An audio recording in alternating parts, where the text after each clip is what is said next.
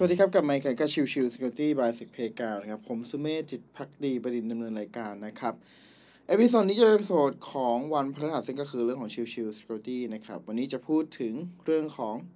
Insider Trade ใน h a c k e r o n นะครับ ก่อนอื่นต้องทำความเข้าใจก่อนครับ HackerOne คือแพลตฟอร์มที่เป็น Bug Bounty Program นะครับ ก็คือหมายความว่าตัวของทาง HackerOne ให้ให้เป็นเหมือนตัวกลาง ระหว่างผู้ที่ต้องการจะแจ้งช่องโหว่กับผู้ที่ประกาศหาคนหาช่องโหว่นะครับ คือเคยพูดไปก่อนหน้านี้เนี่ยไปหลายรอบแล้วนะครับในเรื่องของตัว Bug Bounty Program นะครับ ก็คือเรื่องของที่ว่าบริษัทเนี่ย เปิดให้ใครก็แล้วแต่เนี่ย ที่สามารถมาเจอช่องโหว่ในตัวของ product เขาได้ สามารถมาแจ้งได้เพื่อจะได้รับเงินรางวัลไป แต่ทีนี้เนี่ย ด้วยหลาย ๆ ครั้งเองครับ ตัวของทางทีมงานเองไม่ได้มีคนที่คอยตรวจสอบ ได้รวดเร็ว หรือว่ามีแพลตฟอร์มที่คอยรองรับการรับการแจ้งตัวของช่องโหว่ขนาดนั้นนะครับ ดังนั้นเนี่ย ก็เลยมีบริษัทตัวกลางทำขึ้นมา ซึ่งในที่นี้ก็คือเรื่องของ HackerOne แต่ว่ามันจริงๆ มันไม่ใช่มีแค่ HackerOne อย่างเดียวนะ มันมีเจ้าอื่นอีกมากมายนะครับ แต่ทีนี้ที่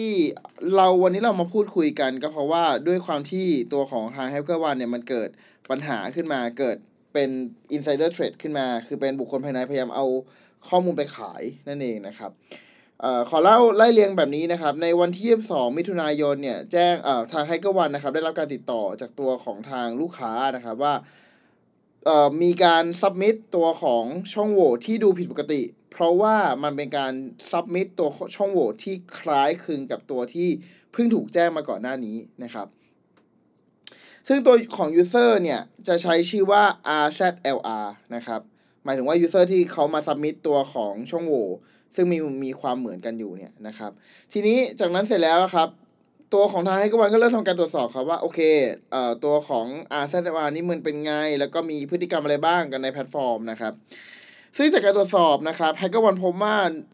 มีพนักงานคนหนึ่งเข้ามาเกี่ยวข้องกับเรื่องนี้นะครับ คือทาง HackerOne เนี่ยพบว่าหนึ่งในพนักงานเนี่ยได้เข้าใช้ได้เข้าใช้งานแพลตฟอร์มนะครับในช่วงประมาณเดือนเมษายนจนถึงกระทั่งเดือนมิถุนายนนะครับ แล้วก็มีการติดต่อไปยังบริษัทต่างๆ ที่เคยถูก report ผ่าน HackerOne ถึง 7 บริษัทด้วยกันนะครับ โดยใช้ชื่อ RZR ซึ่งก็คือเป็นไอเคาหลุมของตัวพนักงานอีกทีหนึ่งนะครับจากนั้นเสร็จแล้วนะครับ ตัวของ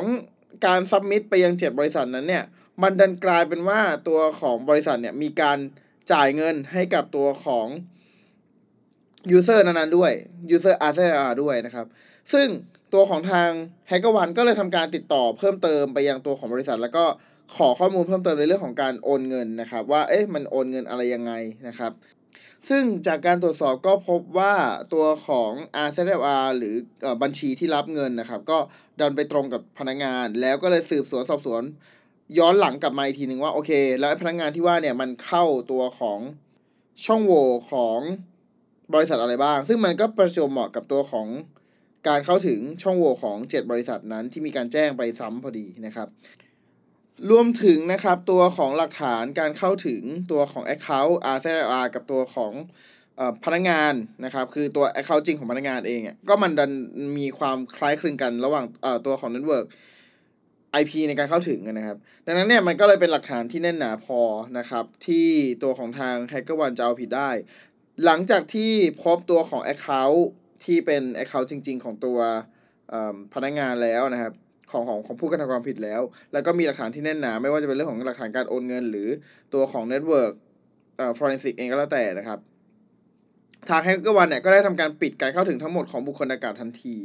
พร้อมกับรีโมทไปล็อกเครื่องของพนักงานคนดังกล่าว เพื่อใช้เป็นหลักฐานในต่อไปอีกด้วยนะครับหลังจากนั้นใน HackerOne ก็ได้ทำการรีโมทไปทำการ forensic นะครับเป็นการเก็บหลักฐานมาเป็นการเก็บตัวของ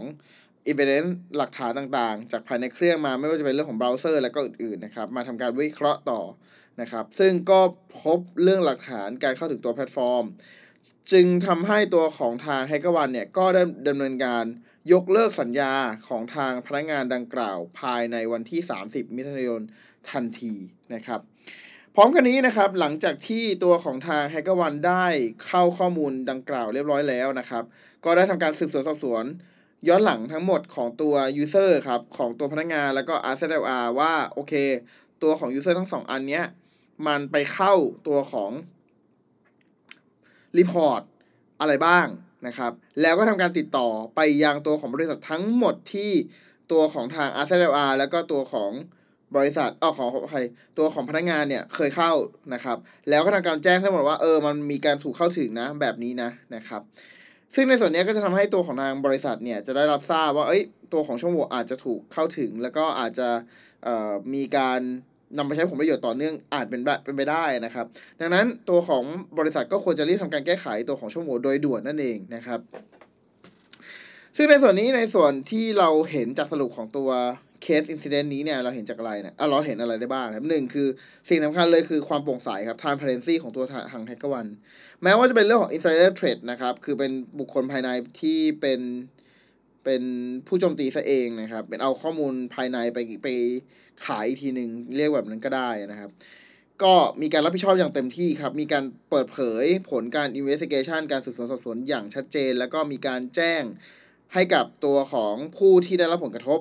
ได้รับทราบอย่างชัดเจนและรวดเร็วมากๆนะครับ จะเห็นว่าวันที่ 22เอ่อเกิดเรื่องนะครับเอ่อวันที่ 2 มิถุนาเกิดเรื่องวันที่ 30ทำการเทอร์มินเนตสัญญา แล้วก็ วันที่ 3 จุลายนะครับกรกฎาคม3 3กรกฎาคมเนี่ยก็ได้ทำการแจ้งไปกับบริษัทต่างๆ ที่ถูกได้รับผลกระทบจากตัวของ user ที่ถูกเข้าถึงไปเหล่านี้นะครับดังนั้นจะเห็นว่าข้อมูลของการดำเนินงานส่วนนี้เป็นส่วนที่สำคัญแล้วก็ชัดเจนดีมากๆนะครับเป็นเป็นเป็นสิ่งที่ดีมากๆนะครับ แล้วก็อีกส่วนหนึ่งเลยนะครับ ตัวของฝั่ง Forensic เองก็ทำได้อย่างมีประสิทธิภาพนะครับ คือมีการทำเรื่องของการล็อกเครื่อง แล้วก็ทำการรีบเข้าไปเก็บหลักฐานตัวของหลักฐานภายในเครื่องออกมานะครับ แล้วก็ทำการ forensic เพื่อให้เห็นถึงความโปร่งใส แล้วก็รวมถึงสามารถเอาไปใช้ในชั้นศาลได้ด้วยนะครับ ดังนั้นจะเห็นชัดเจนแล้วก็การรับมือค่อนข้างจะเป็นไปอย่างมืออาชีพและรวดเร็วมากๆนะครับ ดังนั้นจะเห็นความเขาเรียกว่าอะไรล่ะ ความรับมือพร้อมรับมือในเรื่องของการโจมตีแบบ insider threat อย่างชัดเจนของทาง Hacker One นะครับ ในจุดนี้เนี่ยเราสามารถนำไปประยุกต์กับตัวขององค์กรได้ว่า เอ้ยถ้าสมมติมันเกิดเหตุแบบนี้เราจะเป็นจะต้องมีอะไรบ้าง เพื่อที่จะคอยรับมือหรือเตรียมรับมือภัยคุกคาม ที่จะเกิดขึ้นได้แบบนี้นั่นเองนะครับโอเค episode นี้ก็ฝากไว้เท่านี้นะครับสำหรับเรื่องของ incident ของทาง HackerOne นะครับ ขอบคุณทุกๆท่านที่เข้ามาติดตามแล้วพบกันใหม่สำหรับวันนี้ลากันไปก่อนสวัสดีครับ